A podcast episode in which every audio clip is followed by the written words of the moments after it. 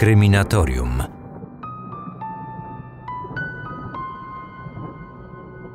Śmierć słynnego reżysera niemych filmów wstrząsnęła w latach 20. całym ówczesnym Hollywood i stała się jedną z największych kryminalnych zagadek tego okresu.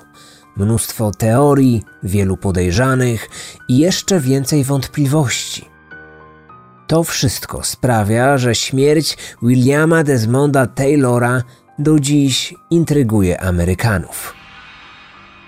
Ja nazywam się Marcin Myszka, a to Kryminatorium, mój cotygodniowy podcast o tematyce kryminalnej. Przypominam, że nowe odcinki pojawiają się w każdy poniedziałkowy poranek na Spotify i wszystkich innych aplikacjach podcastowych. Materiały publikowane są także na platformie YouTube, ale tam zazwyczaj publikowane są z lekkim opóźnieniem.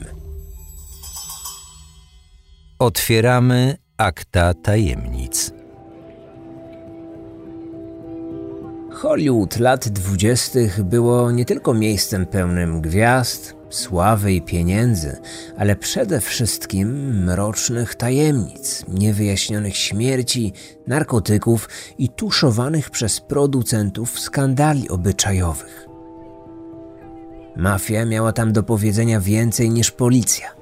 Gwiazdy mogły sobie pozwolić na wszystko, jeśli posłusznie wykonywały każde, nawet najbardziej niedorzeczne życzenie producentów. A widzowie byli przekonani, że aktorzy w życiu prywatnym są dokładnie tacy, jak ich role oglądane na srebrnym ekranie. Przemysł filmowy tak naprawdę dopiero wtedy raczkował. Filmy wciąż były tylko nieme, a charakterystyczny znak Hollywood nie został nawet jeszcze wzniesiony. Hollywood kojarzyło się wszystkim z wielkimi gwiazdami i z jeszcze większymi skandalami. Splendor, sława i wielkie fortuny kusiły wielu. Mit amerykańskiego snu kazał wierzyć, że aby zdobyć fortunę, wystarczy tylko ciężka praca i odrobina szczęścia. Od zera do bohatera. Choć ta droga była trudniejsza do przejścia niż powszechnie sądzono, zdarzali się tacy, którym się to udało.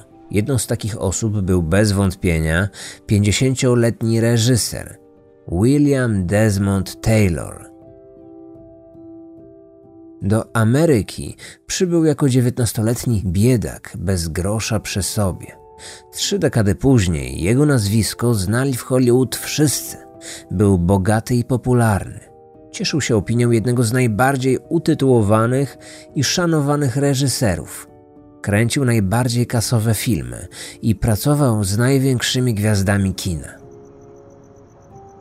Mieszkał w najmodniejszej dzielnicy Los Angeles. Jego okazały dom, wybudowany w stylu hiszpańskim, z białą sztukaterią i czerwonymi dachówkami, otoczony był pięknym ogrodem. Za sąsiadów miał ludzi z branży filmowej, dość regularnie pojawiających się na pierwszych stronach ówczesnych gazet. Taylor jawił się wszystkim jako człowiek sukcesu, który nie może być już bardziej szczęśliwy. Tymczasem niewielu wiedziało, że życie prywatne reżysera nie było usłane różami. Rok 1922 rozpoczął się dla niego pasmem kolejnych osobistych nieszczęść. Najpierw został oszukany i okradziony przez swojego osobistego lokaja. Edward Sands pełnił w domu reżysera wiele funkcji. Był kucharzem, kamerdynerem i sekretarzem. Taylor ufał mu tak bardzo, że gdy na początku roku udał się do Anglii, zostawił mu swoją książeczkę czekową, aby ten mógł dokonywać niezbędnych zakupów oraz wypłat dla innych pracowników domu. I słono za ten błąd zapłacił. Podczas nieobecności gospodarza lokajowi puściły hamulce. Najpierw pożyczył sobie luksusowy samochód swojego szefa, a potem kompletnie go rozbił. Później sam sobie wypisał czek na kwotę $5000. Była to dość spora suma, stanowiąca dzisiaj równowartość blisko $80,000. Na koniec, tuż przed powrotem Taylora do domu, lokaj po prostu uciekł. Nie odszedł jednak z pustymi rękami. Ze sobą zabrał wszystkie klejnoty reżysera oraz drogie garnitury. Choć policja długo szukała lokaja złodzieja, mężczyzna nigdy nie został złapany. Następcą Edwarda został Henry. Wkrótce i on wpadł w kłopoty. Został aresztowany za włóczęgostwo, publiczne obnażanie się i homoseksualizm, który w Stanach Zjednoczonych był wtedy karany. Reżyser wpłacił kaucję za swojego nowego lokaja i mocno przeżył krytyczne artykuły, które publikowane były pod jego adresem w szukających taniej sensacji brukowcach. Kolejnym wielkim zmartwieniem Taylora było uzależnienie od narkotyków jego ulubionej aktorki, Mabel Normand. Reżyser był z nią bardzo blisko związany. Niektórzy plotkowali nawet o ich wielkiej miłości i ukrywanym romansie. Sam Taylor twierdził, że jedynie się przyjaźnili. Nie zmienia to jednak faktu, że robił wszystko, aby wyrwać tę 28-letnią aktorkę ze szponów nałogu. Osobiście namierzył jej dealerów i naciskał na szefa policji w Los Angeles, aby ich aresztowano. Zapłacił za to groźbami pozbawienia życia, jakie zaczęły napływać pod jego adresem ze strony narkotykowego półświadka. W środę 1 lutego 1922 roku William zaprosił aktorkę do swojego domu. Miał dla niej książkę ich ulubionego autora. Chciał osobiście przekazać ten prezent swojej przyjaciółce. Spędzili ze sobą całe popołudnie. Śmiali się i żartowali. Rozmawiali także o ich kolejnym wspólnym projekcie. W następnym tygodniu miały ruszyć zdjęcia do nowego filmu reżyserowanego przez Taylora, którego gwiazdą miała być właśnie Mabel. Kwadrans przed 20. Po kobietę przyjechał jej szofer. Aktorka pożegnała się z reżyserem i wyszła z domu. Taylor odprowadził swoją ulubienicę do czekającego na nią samochodu. Pomachał na pożegnanie. Ona, odjeżdżając, posłała mu jeszcze całusa. Znikając za zakrętem, kobieta nie wiedziała jeszcze, że właśnie widziała Williama po raz ostatni.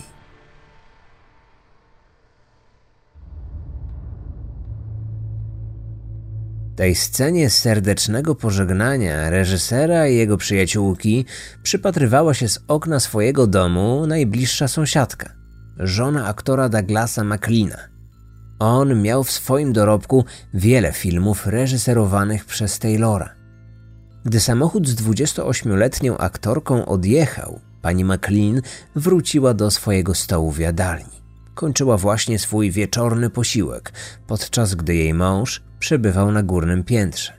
Przy grze w karty obgadywał z producentem filmowym szczegóły swojej nowej roli. Panującą w rezydencji ciszę przerwał nagle głośny huk. Przypominał wystrzał z rewolweru. Dobiegał z domu, na którego podjazd pani McLean patrzyła kilka minut wcześniej. Kobieta zerwała się na równe nogi i podbiegła do okna.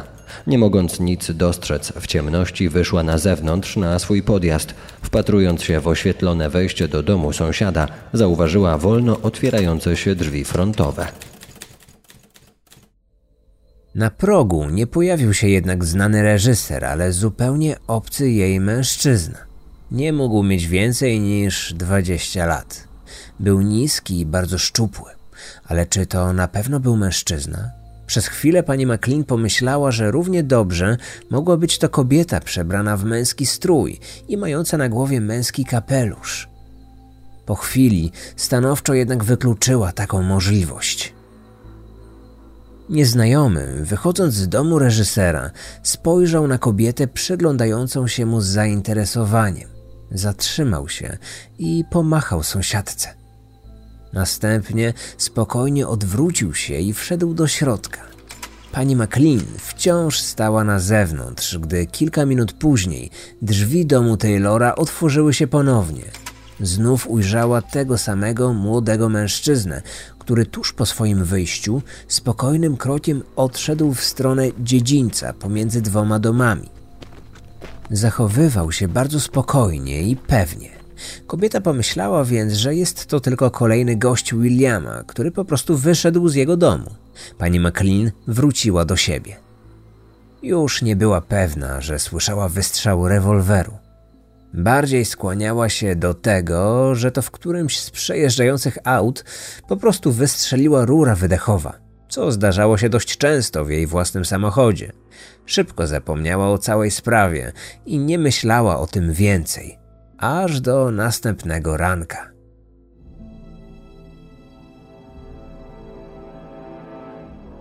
Dwanaście godzin później do posiadłości reżysera przybył jego lokaj, Henry.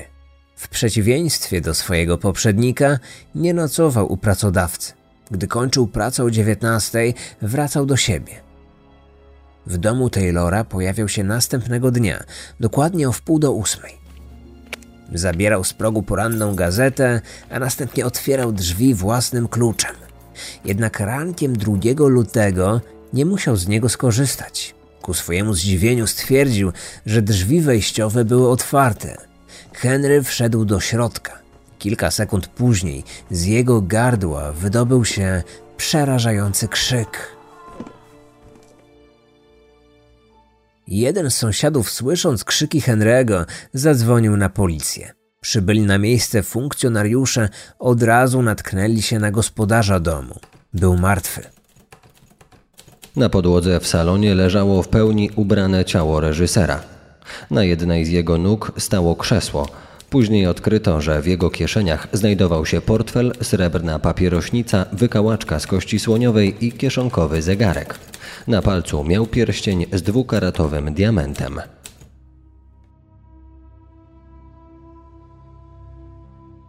Takim widokiem policjanci akurat nie byli zaskoczeni. Trup we własnym domu to z pewnością było coś, z czym od czasu do czasu mieli przecież do czynienia. Dużo bardziej zdziwiło ich to, co działo się wokół zmarłego. Obok zwłok reżysera kręciło się mnóstwo innych ludzi. Wśród nich policjanci rozpoznali szefa studia filmowego, dla którego od wielu lat filmy kręcił Taylor. Biegał on nerwowo po domu w obecności kilku mężczyzn ubranych w ciemne garnitury. W kominku płonęły jakieś papiery. Do domu wciąż wchodzili obcy ludzie. Inni w pośpiechu wychodzili, trzymając w ręku tajemnicze pakunki. W sypialni Taylora policjanci zastali kobietę, którą dobrze znali z kina, aktorkę Mabel Normand. Kobieta gorączkowo przerzucała leżące na stoliku papiery, jakby w popłochu czegoś szukała. Na widok policjantów chwyciła garść dokumentów i wybiegła z domu. Nagle wśród całego zamieszania panującego w domu zmarłego reżysera wyłonił się nieznany nikomu mężczyzna. Podszedł on do policjantów i przedstawił się jako lekarz. Zaoferował też swoje usługi przy określaniu przyczyny zgonu. Obecny na miejscu i wciąż czekający na policyjnego lekarza detektyw pozwolił mu zbadać ciało. Mężczyzna obejrzał zwłoki, a następnie, nawet ich nie dotykając, szybko ustalił przyczynę śmierci. Zgon na pewno nastąpił z powodu krwotoku żołądka oraz problemów z sercem spowodowanych przyczynami naturalnymi. Na pewno nie doszło tutaj do morderstwa. Detektyw wpisał usłyszane wnioski do swojego notesu. Gdy po chwili chciał zadać temu lekarzowi kilka pytań, okazało się, że nigdzie go nie ma. Zniknął bez śladu. Do dziś nie wiadomo, kim był ten człowiek i czy rzeczywiście był lekarzem, tak jak się przedstawił. Jego tożsamości nigdy nie udało się ustalić. Prawdziwa przyczyna śmierci wyszła na jaw dopiero wtedy, gdy na miejsce przybyli pracownicy domu pogrzebowego. Po zabraniu ciała zmarłego na podłodze zauważono plamę krwi. Dopiero wtedy okazało się, że reżyser został zastrzelony. Potwierdziła to także sekcja zwłok. Pocisk wszedł za prawym obojczykiem. Dziura po kuli w marynarce zmarłego nie odpowiadała dziurze w kamizelce. Oznaczało to, że w chwili oddania strzału reżyser trzymał ręce podniesione do góry.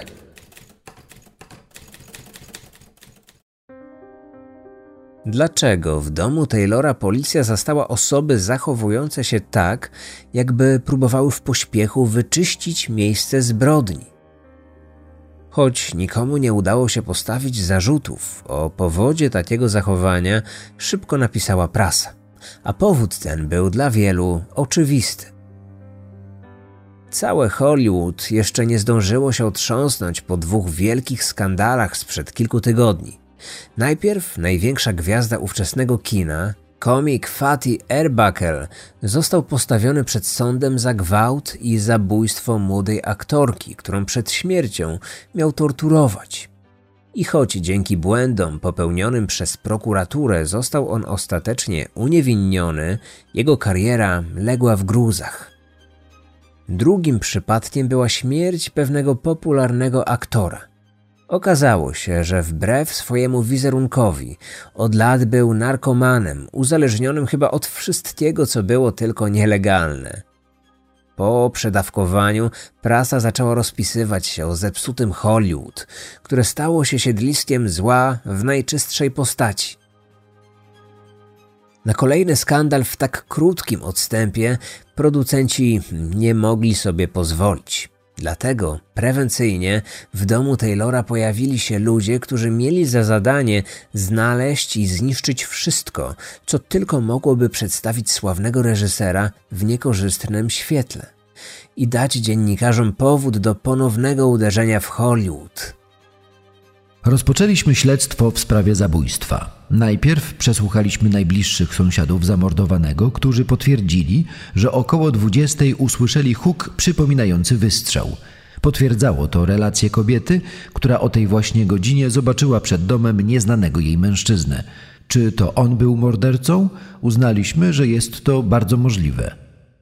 Jednak nie tylko tożsamość mordercy okazała się tajemnicą. Nikt nie potrafił odpowiedzieć również na inne pytanie. Dlaczego ktoś chciałby zabić Williama Taylora? Aby się tego dowiedzieć, detektywi postanowili bliżej poznać przeszłość tego sławnego reżysera. I szybko okazało się, że jego przeszłość znali tylko nieliczni.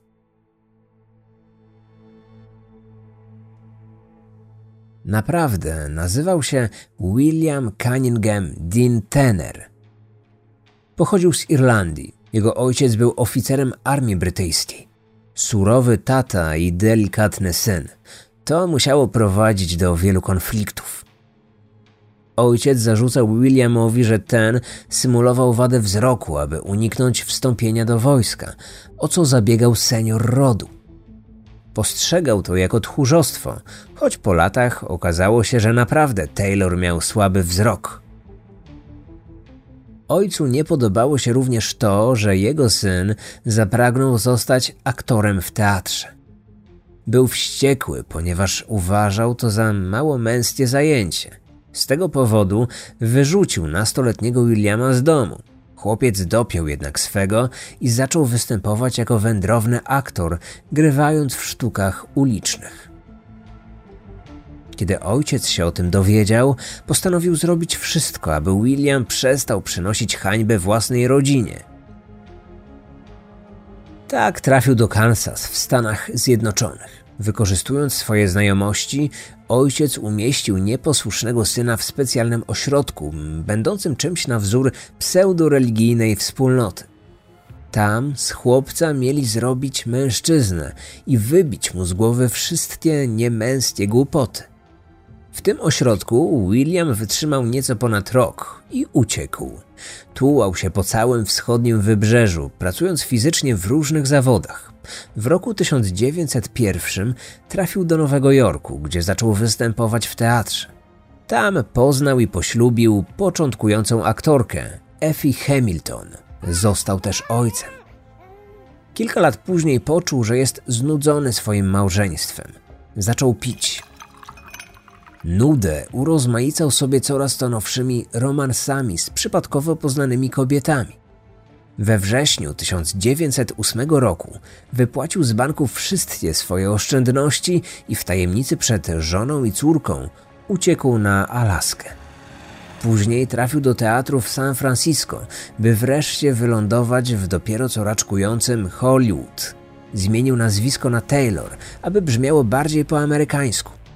Zaczął od aktorstwa, skończył jako sławny i rozchwytywany reżyser, pracujący z największymi gwiazdami.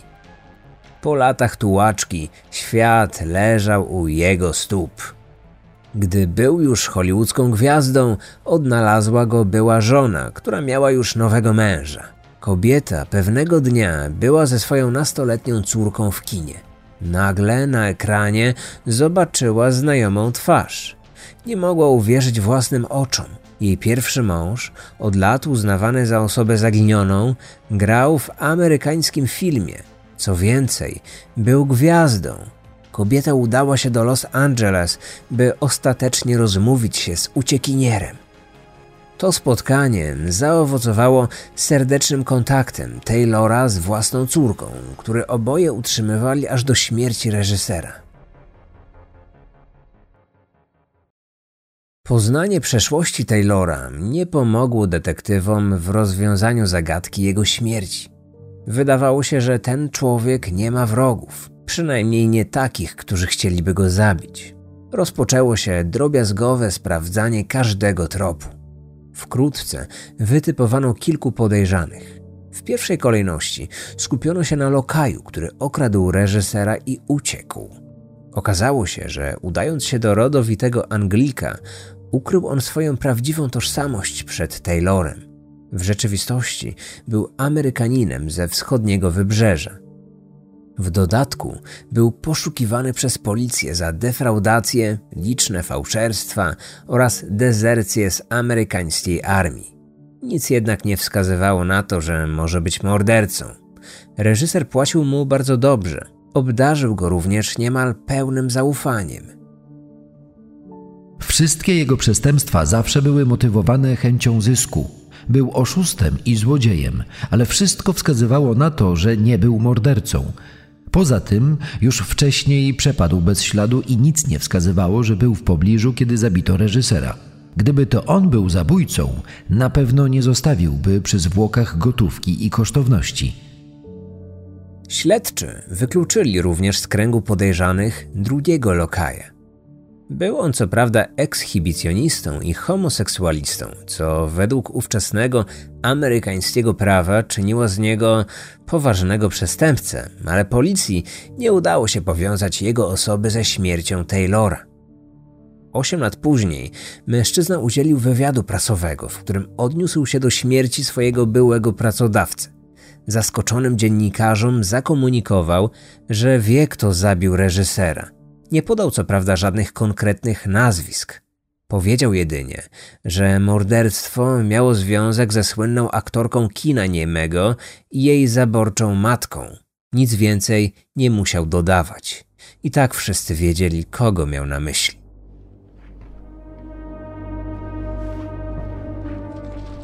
Już podczas pierwszego przeszukania policjanci znaleźli w sypialni Taylora damską koszulę nocną z wyszytymi na niej 3 literami M.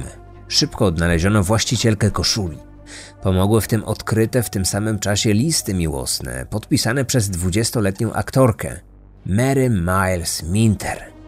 Śledztwo wykazało, że związek pary trwał od 3 lat i był utrzymywany w ścisłej tajemnicy. Największym przeciwnikiem tego romansu była zaborcza matka aktorki, która według świadków wielokrotnie groziła za to reżyserowi śmiercią. Powodem tego miał być jej plan uczynienia z córki wielkiej gwiazdy ekranu. Tymczasem Mary nienawidziła aktorstwa i wielokrotnie zapowiadała zerwanie z kinem. Zwierzyła się matce, że zamierza poślubić Taylora i wtedy ostatecznie zakończy swoją karierę. Ambitna matka postanowiła wówczas wziąć sprawy we własne ręce i ostatecznie pozbyć się człowieka, który zawrócił 20-latce w głowie. Uznała, że reżyser jest jedyną przeszkodą w drodze jej córki na szczyt. Ale czy faktycznie tak było? Przyjaciele zamordowanego nie potwierdzili tych rewelacji. Co więcej, zwracali uwagę, że reżyser nie ukrywał żadnego romansu, ponieważ żadnego nie było. Listy od aktorki były prawdziwe, ale jej wielkie uczucie pozostało nieodwzajemnione. Sam Taylor uważał, że jest dla niej po prostu za stary. Czy to właśnie matka młodej aktorki była morderczynią? Wielu badaczy wciąż tak uważa, wskazując jednocześnie na relację sąsiadki Taylora, która w progu jego domu widziała potencjalnego sprawcę. Zdaniem kobiety równie dobrze mogła to być przebrana w męski strój kobieta. Według jednej z hipotez, matka aktorki miała wejść do domu reżysera tylnym wejściem, gdy ten żegnał się ze swoją przyjaciółką na podjeździe. Czekała na niego w salonie, a gdy wrócił do domu, zastrzeliła go. Podczas przesłuchania ta podejrzana o morderstwo kobieta wielokrotnie zmieniała swoje zeznania. Nie potrafiła również przedstawić wiarygodnego alibi na wieczór morderstwa. W jej domu znaleziono rewolwer tego samego kalibru jak ten, z którego zastrzelono Taylora. Badanie broni nie potwierdziło jednak, że to właśnie z niej strzelał sprawca. Ostatecznie kobieta została zwolniona z powodu braku dowodów. Kilkanaście lat później jej młodsza córka oskarżyła ją publicznie o zamordowanie Taylora. Śledztwo natychmiast wznowiono i jeszcze szybciej je zamknięto. Powód? Oczywiście brak jakichkolwiek dowodów. Poza tymi oskarżeniami rzuconymi przez córkę, która była też skonfliktowana z własną matką. Jedno z najważniejszych pytań, jakie zadawali sobie śledczy, brzmiało: co w domu zamordowanego robiła aktorka Mabel? Czego szukała w jego rzeczach osobistych? Ona sama powiedziała policji, że kochała Taylora, ale wyłącznie tak, jak córka kocha własnego ojca. Pomagał jej i chciał wyrwać ją z uzależnienia od narkotyków. Gdy wczesnym rankiem pojawiła się w jego domu, aby oddać mu pożyczoną tydzień wcześniej książkę, reżyser już nie żył. Nie potrafiła jednak odpowiedzieć policjantom, czego szukała w jego sypialni i dlaczego na widok funkcjonariuszy uciekła, zabierając ze sobą garść dokumentów. Później Mabel wielokrotnie zmieniała swoje zeznania. Twierdziła, że Taylor kilka razy się jej oświadczył, ale ona za każdym razem odrzucała jego małżeńskie propozycje. Wkrótce kobieta ostatecznie zniknęła z listy podejrzanych. Czy mogła mieć coś wspólnego z jego śmiercią? Część biografów Taylora uważa, że tak, ale nie bezpośrednio.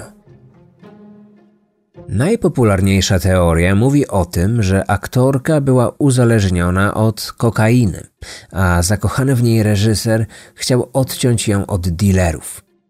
Zdradził więc policji nazwiska kilku lokalnych gangsterów, u których kobieta się zaopatrywała. Wykorzystując swoje wielkie wpływy i jeszcze większe pieniądze, starał się wymusić na szefie policji z Los Angeles ostateczne rozprawienie się z handlarzami narkotyków w Hollywood.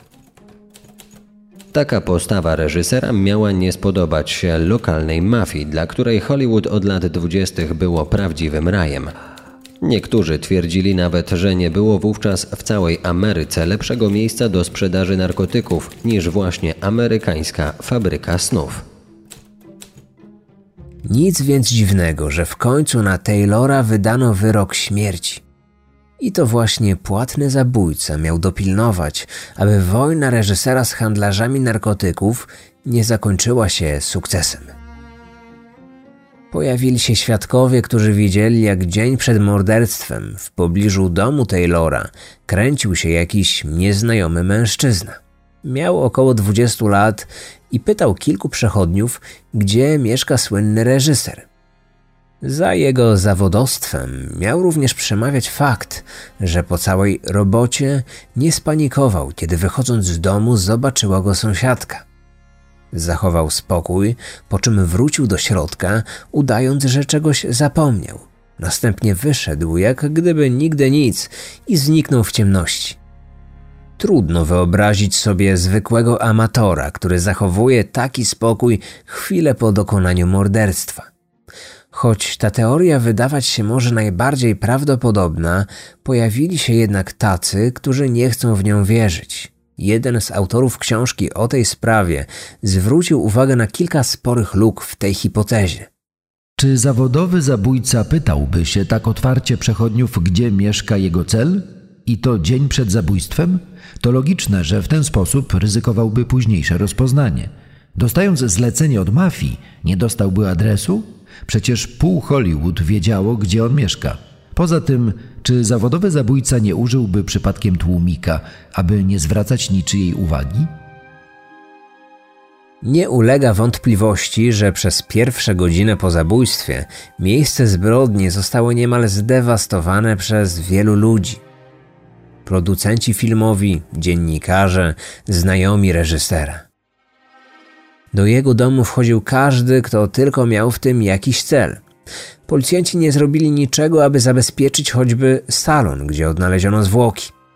W ten sposób wiele ważnych śladów i dowodów zostało bezpowrotnie utraconych. Te, które się zachowały, z biegiem lat tajemniczo ginęły z policyjnych akt. Bałagan panujący w ówczesnym Wydziale Zabójstw Policji Los Angeles, niezaradnie prowadzone śledztwo oraz szukający sensacji dziennikarze, którzy skutecznie przeszkadzali detektywom, to wszystko sprawiło, że nigdy nie udało się ustalić tożsamości mordercy. Przez lata wysuwano najróżniejsze hipotezy. Jedne mniej, a inne bardziej prawdopodobne. Napisano na ten temat wiele książek i jeszcze więcej artykułów. Jednak nigdy nie znaleziono niepodważalnych dowodów, które mogły zdecydowanie wskazać tę jedną teorię jako prawdziwą. Hipotez było co najmniej kilka i wciąż pojawiały się nowe. Raz miała to być zemsta byłej żony za ucieczkę męża do Ameryki, innym razem sugerowano, że była to zemsta ojca za zhańbienie rodziny i zostanie filmowcem. Mówiono też o bracie, którego prośbę o pomoc finansową miał odrzucić reżyser. O zdradzonym homoseksualnym kochanku, który dowiedział się o romansie reżysera z kobietą. I całej masie odrzuconych przez Taylora kobiet, które nie mogąc znieść rozstania, po prostu go zabiły lub takie morderstwo komuś zleciły. Teorii jest mnóstwo, ale nawet te najbardziej wiarygodne zawierają wiele wątpliwości i luk. Tymczasem tajemnicza śmierć reżysera wciąż fascynuje Amerykanów będących miłośnikami gatunku true crime. Jednym z powodów takiego stanu rzeczy jest fakt, że w tej historii do dzisiaj nie ma pewności, co jest prawdą, a co jedynie stworzoną przez dziennikarzy fikcją. I pewnie tego już nigdy nie uda się jednoznacznie ustalić. Mam nadzieję, że historia tajemniczej śmierci reżysera Was zainteresowała. Jest coś szczególnego w tych niewyjaśnionych sprawach z Hollywood, przyznajcie. A co za tydzień pojawi się na Kryminatorium? Będzie materiał o z pozoru wyjaśnionej historii, ale mimo wszystko owianej pewną tajemnicą. Kilka tygodni temu, a właściwie to już miesiąc temu, rozpoczęliśmy z Michałem Larkiem przedsprzedaż naszego audioserialu o sprawie nekrofila z Poznania. I za tydzień, w poniedziałek 6 września, tutaj na Kryminatorium opublikuję pierwszy epizod tej audioserii. Osoby, które więc zakupiły już dostęp do audioserii i słuchały sprawy Edmunda, no to za tydzień macie wolne, no chyba że chcecie posłuchać odcinka ponownie. Przypomnę jeszcze, że wielkimi krokami zbliża się zakończenie oferty promocyjnej. Jeszcze tylko przez kilka lub kilkanaście dni, w zależności od tego, kiedy słuchacie tego odcinka, będzie można kupić audioserial w niższej cenie i do tego Was zachęcam. A, i co ważne, 1 września na platformie pojawią się już wszystkie odcinki audioserialu. Łącznie jest ich 8. Początkowo plan był taki, aby publikować je w każdą środę, ale dostaliśmy od Was masę wiadomości, z których jednoznacznie wywnioskowaliśmy, że jednak większość osób woli przesłuchać cały serial za jednym razem, więc od środy będzie taka możliwość. Więcej informacji o sprawie Edmunda Kolanowskiego i o naszym projekcie, o całym audioserialu znajdziecie na stronie eda.kryminatorium.pl. Tam dowiecie się, kto jest naszym ekspertem, jakie wypowiedzi pojawiają się w audioserialu, jakich wątków dotyczy cała audioseria, a także zamówicie ten materiał. Audioserial Sprawy Edmunda Kolanowskiego. Przypominam adres strony eda.kryminatorium.pl albo na goglach wystarczy wpisać Edmund Kolanowski audioserial, też powinno wyskoczyć. Na dziś to już wszystko. Dziękuję za uwagę i do usłyszenia. Odcinek powstał na podstawie biografii zamordowanego reżysera napisanych przez takich autorów jak Denis Znow, Robert Giroux, Bruce Long oraz Sydney Kirkpatrick.